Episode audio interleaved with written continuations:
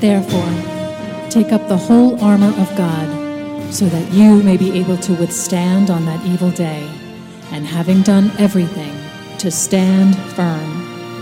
And now, Battle Ready with Father Dan Reehil. Good day. Welcome to Battle Ready. Let's pray in the name of the Father, and of the Son, and of the Holy Spirit. Amen.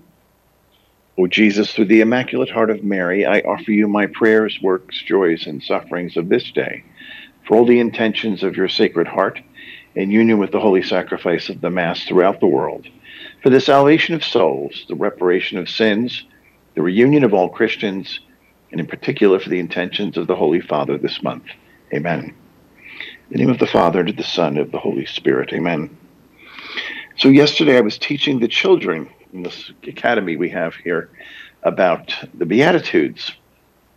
It was a very interesting discussion um, because we started by praying the Hail Mary, and of course, in that prayer, we hear the word blessed twice. Blessed are you among women, and blessed is the fruit of thy womb, Jesus. Blessed. So, what does blessed mean? That's where we started the talk. What does blessed mean? Some kids said it means you're holy. Well, it could it could mean that, but that's not the fullness of what it means. What it really means is uh, that you have found favor with God, that He has poured out His love upon you. Um, you're being graced. That's what blessed means. And so from there, uh, we talked a little bit about, you know, first came the commandments. So are the Beatitudes sort of the commandments of the New Testament? Well, I, I wouldn't say that per se. Uh, similar, but uh, not quite, because the commandments are laws. These are commands. They are not options. Um, the commandments are uh, very firm, you could say. Uh, there's no wiggle room. Um, it was uh, God is saying, "This is the way you must live your lives if you want to be my children." If you want to be my children, so when people tell me today, like they they don't really believe all the commandments need to be followed, I say, well, when did God remove them? When did He re- revoke them? He hasn't. In fact, Jesus came and said, "I have come to fulfill the law." fulfill the law, but nothing takes away, not a letter of the law can be taken away. And so the commandments are really uh, a way that we could find a life of holiness and happiness with God. When you think about laws in general, and in the last uh, three years, we've seen great, wonderful examples of this, although they were very disturbing. When you remove the law, you have anarchy, you have chaos. So, laws, although many people don't like all the laws, they're there to create order. Order. Laws bring forth order when they're made for the good of the citizen. Now, there can be some bad laws that are made to hurt the citizens. Uh, making abortion into law was a bad law because that's now killing the citizens of a country. That's what it was doing. Abortion is killing the citizens of the country who have not yet been born. So that was a terrible law. But in general, most laws are created for the purpose of creating order and stability in civilization. And so that's a good thing. Now, what we saw in the George Floyd rioting, when police presences were absent, when mayors told the police to stand down, was complete and utter chaos, where businesses were destroyed, uh, buildings set on fire, cars set on fire, uh, mass looting of shops where all the the, pro- the products of a store were being stolen. So you have theft, you have chaos, you have murder, you have violence and devastation. Those are the calling cards of Satan. Do you see how when you remove order, you open up a door to Satan's kingdom? Now, I don't know why people can't see this. This is just basic common sense. And now we even have witnessed it. We watched it on TV, or if you lived in these cities, you experienced it right out your doorstep. So the commandments are there to create order, civility, and God is also revealing his own heart in giving us those commands. This is how he wants us to behave. So I would say, in, in many ways, the commandments are blessings for us if we follow them. So, in that way, I do see uh, the Beatitudes as being similar to the commandments in some way. However, let me step off the commandments for a second. Beatitudes are not commands. This is a uh, this is when Jesus kicks off his Sermon on the Mount. He starts it with these with these "Blessed are you when," uh, and the word beatitude comes from the Latin uh, beatit, beatitudo, which just means blessed or blessedness. So the phrase "blessed are" in each beatitude implies a current state of happiness or well-being. And this expression, it, it held a powerful meaning uh, of like a divine joy and perfect happiness, a shalom, so to speak, to the people of Christ's day. So, in other words, Jesus was saying, uh, Divinely happy and fortunate will you be who possess these inward qualities. So, these are sort of a lifestyle of living. And while speaking of our current blessedness, each pronouncement also promises a future reward. Now, if you if you look at the word beatitude, it's sort of saying it's a be attitude. It's a way of being. It's a lifestyle. It's a choice that you make in your mind on how to move through life. So in that way, you know, it is a similar uh, to the it's similar to the commandments, but more broad. There's a broadness to the beatitudes because they don't kind of single out particular acts. Rather, they they uh, they highlight particular um, way of being, particular um, attitudes towards life. Have you ever heard when you were a child growing up, uh, uh, your parent would say to you, "I don't like your attitude."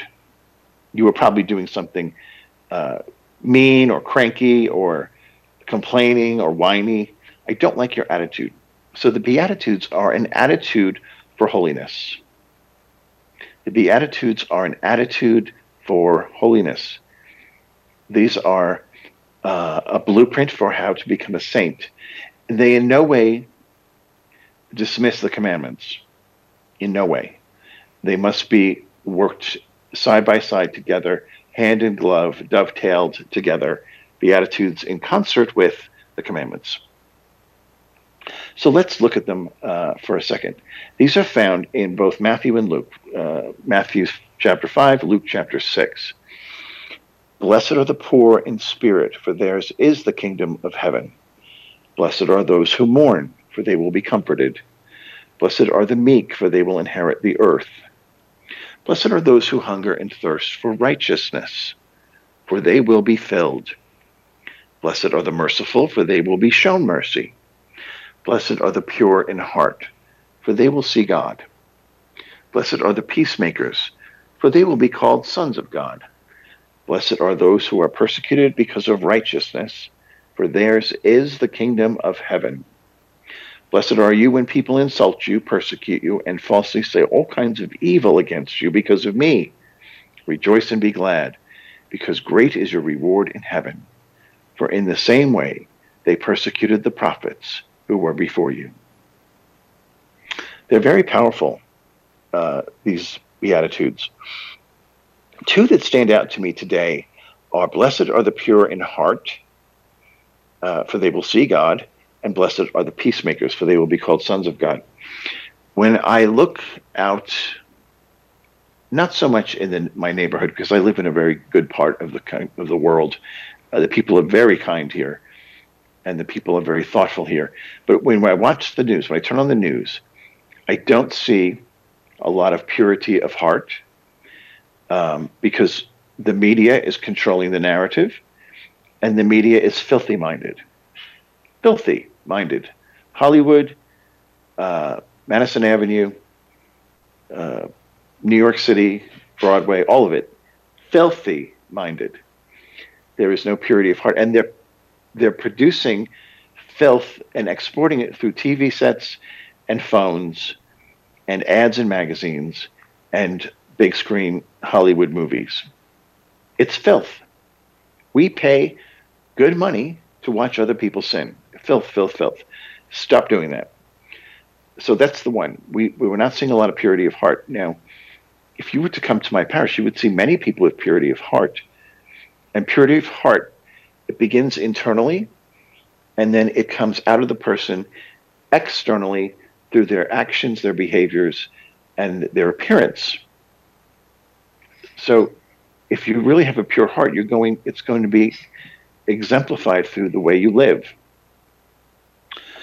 Uh, and then the second one that stands out are blessed are the peacemakers, they will be called sons of God. Are you a peacemaker? Do you seek peace over conflict? Do you seek peace rather than conflict? Um, some people hate conflict, but they run away from it instead of trying to bring peace into the situation. That's not a peacemaker. That's a survivalist, uh, but not a peacemaker. So peacemakers, they first they start by praying because true peace only comes from God. Peace is not the absence of chaos and violence. Peace is a blessing that comes down from God given to those who love him and follow him. And so true peace has to come begin and begin with God. But then second, God will motivate you and inspire you after you're praying to somehow bring peace into a situation. I've told this many times to you, but sometimes when I'm seeing total chaos, uh, I just say, "Let there be light," and I speak it out over the chaos. And and more often than not, ninety percent of the time, something shifts and the, the chaos diminishes. There's so much power in God's word. Um, and then uh, often, if it gets, if there's a bigger issue with a demon, then I have to uh, cast the demon out in the name of Jesus. But peace is, should be sought by every God loving person. Our Lady has been appearing for 40 some odd years every day in Medjugorje as Our Lady Queen of Peace. In in uh, Bosnia, the word for peace is mir, M-I-R. And in that first year of her appearances, uh, in the sky appeared the words mir three times. Mir, mir, mir. Peace, peace, peace. She desperately is looking for children who have peace first in their hearts and then who are bringing that peace into the world. Very important, very important in our day. Every day, add to your prayer uh, intentions to that the peace of heaven would enclose and enfold the earth. Very important. Uh, let me just pause there because uh, I didn't tell you who to pray for today. Today, I would say pray for uh, the vice president. Why not? We'll pray for her. Kamala, uh, because I, I, think she's confused as well. Um, because yesterday she gave a speech about uh, life, and uh, she was referencing. Um, she was referencing the Constitution. I think it was the Constitution, uh, maybe the preamble, and she did something unusual. She uh, she said, "We're pursuing uh, liberty and happiness." She le- she was quoting, but she left out the life because she was uh, angry that uh, Roe v. Wade was overturned. So let's pray for her today. We ask that. Uh, we ask that the Holy Spirit would come upon her and give her the fullness of the truth, that she would know that life is indeed important, every single life, from the smallest to the to the to the oldest. All life is important. So what she said was this. Um, America is a promise. It is a promise of freedom and liberty for all. freedom and liberty, but but no life. You can't say that because you know, that would go against, I guess, her ideals. Who knows? So we lift Kamala up to the Lord. Lord, bless her with your truth. Amen. Uh, okay, back to the Beatitudes. So the similarity between the Ten Commandments, which in fancy terms, uh, theologians call that the Decalogue, and the Beatitudes. Both the commandments and the Beatitudes, they're given to us by God. Uh, therefore, they are not uh, the constructs of human wisdom or reason. These are divinely revealed manifestations of God's will and purpose for man. You, you must realize that, which makes them incredibly important and such a great gift to man that we would have a God that would be so uh, generous as to ex- give us exactly what we need to be happy in life and to be holy and saint and become saints where we can join him in heaven. So we know over the centuries from the very beginning of human history that God has given what we call revelation to the human race. He wants to reveal to us who he is, and he also reveals to us what he wants. And so both the Ten Commandments and the Beatitudes are divine revelation of God as to what he wants. And if some people might think, well, I don't care what God wants, well, then you would be a very ignorant person. And I would also say that's a little rude. You know, this is the person, the three persons who made you, who willed you into existence. Um, you know, it's like, how can you be so uh, prideful as to take an attitude like, I don't care? And, and that's the lukewarm that Jesus speaks about spitting out of his mouth in the book of Revelation. It's those, the ones who are, are, are just, they don't have any care about God. They don't say they don't believe in him. That's an atheist. This is uh, agnostic. He might exist, but I don't care. So we pray for them too. The second thing we must understand is that both the commandments and the Beatitudes are uh,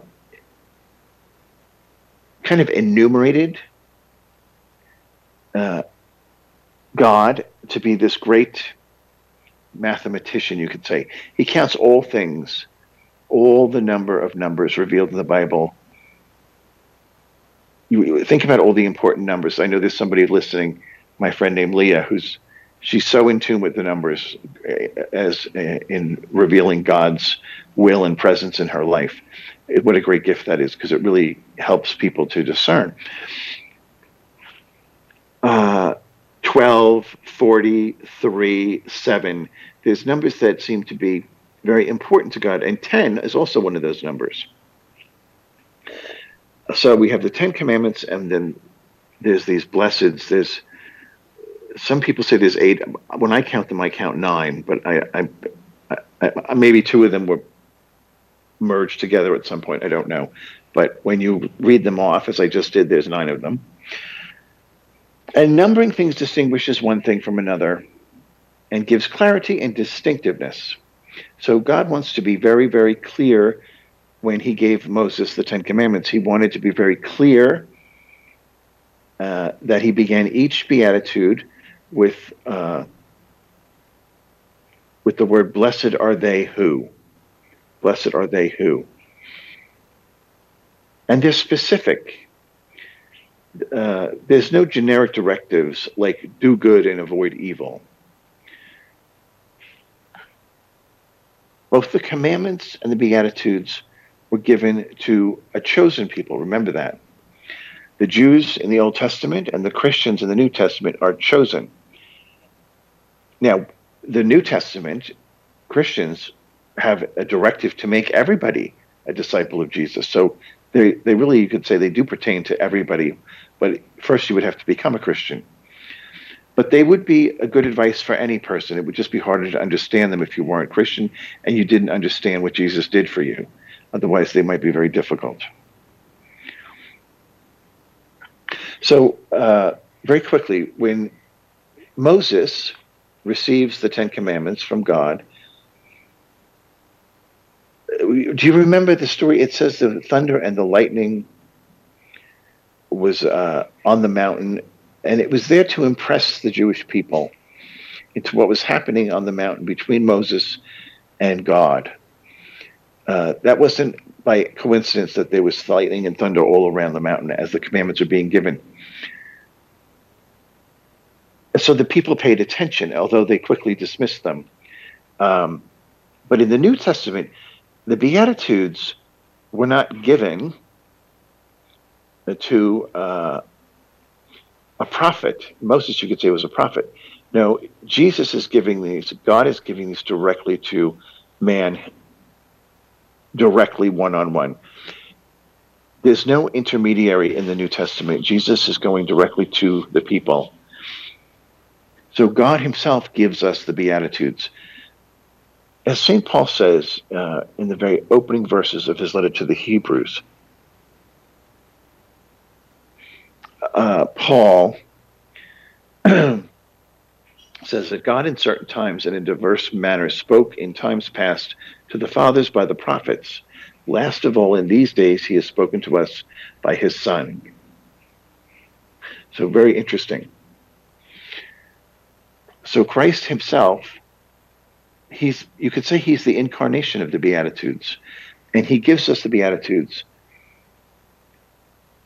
for a way to live a life filled with life filled with life, uh, a life that is um, uniquely pleasing to God. Wouldn't that be a wonderful way to live? A, a, a life that's uniquely pleasing to God. But we have to remember, I, I just want to go back to the Ten Commandments. You know, some people would look at the Beatitudes and think, well, that's a very good way to live, perhaps. Perhaps that's all I need all of this is tied to God Himself. If you want to look at uh, the Beatitudes, it's sort of the summary of the gospel in, in as much a way as the Ten Commandments are kind of a summary of the law. And in neither case can we embrace them to the exclusion of the rest of the scriptures. When you look at the Ten Commandments, nine of them are prohibitions, meaning uh, you can't do not do this. All of them are commandments. All of them must be followed. It's the law. They have to be obeyed. When a law is broken in uh, society, uh, there's a penalty. In American law, the penalties can include uh, fines, imprisonment, or sometimes even death. It's death penalty for certain crimes. Uh, in the Old Testament, God instituted a curse for those who broke the law. Uh, if you read the book of Leviticus, which very few people read because it's quite frankly it's pretty boring, it's all about blessing, blessings and curses and cleansing and all sorts of things. But in there, the, the, God does mention many curses. Now, what happens if a lawbreaker repents and seeks to return to God? Well, the law makes provision uh, for an elaborate system of sacrifices in the Old Testament. There would be this day of atonement that things could be restored. But now in the New Testament, it's so much easier. So much easier. Repent and turn back to God with all your heart. If you're Catholic, that would involve going to confession. Uh, but the pure heart is so important to have a heart that's intentional, intentional in turning back to God very important. You can't just have lip service with God. He knows your heart. So if your heart isn't there, say, Lord, you know my heart and you know my attachment to this sin. Please give me a heart that loves you more than this sin so I can return to you with a pure heart, fully intentional. And he will do that. He wants to do that for you more than you want to do that for you. So I would say today, if you have time, uh, take out your Bible and go through the Beatitudes and ask the Lord which one of those is the one you would struggle with the most. You know, when I think of the the, the last one, blessed are you when they're persecuting you and you know trying to kill you. Uh, hopefully, most of us aren't going through that, but it may be in the near future. It could be. Who knows? Uh, the world changes so quickly now. Go through those Beatitudes and ask the Lord to uh, give you a heart that embraces them completely, fully, and joyfully. All right, this is Father Dan Have a wonderful day. May Almighty God bless you in the name of the Father and of the Son and of the Holy Spirit. Amen. This is Father Dan signing off.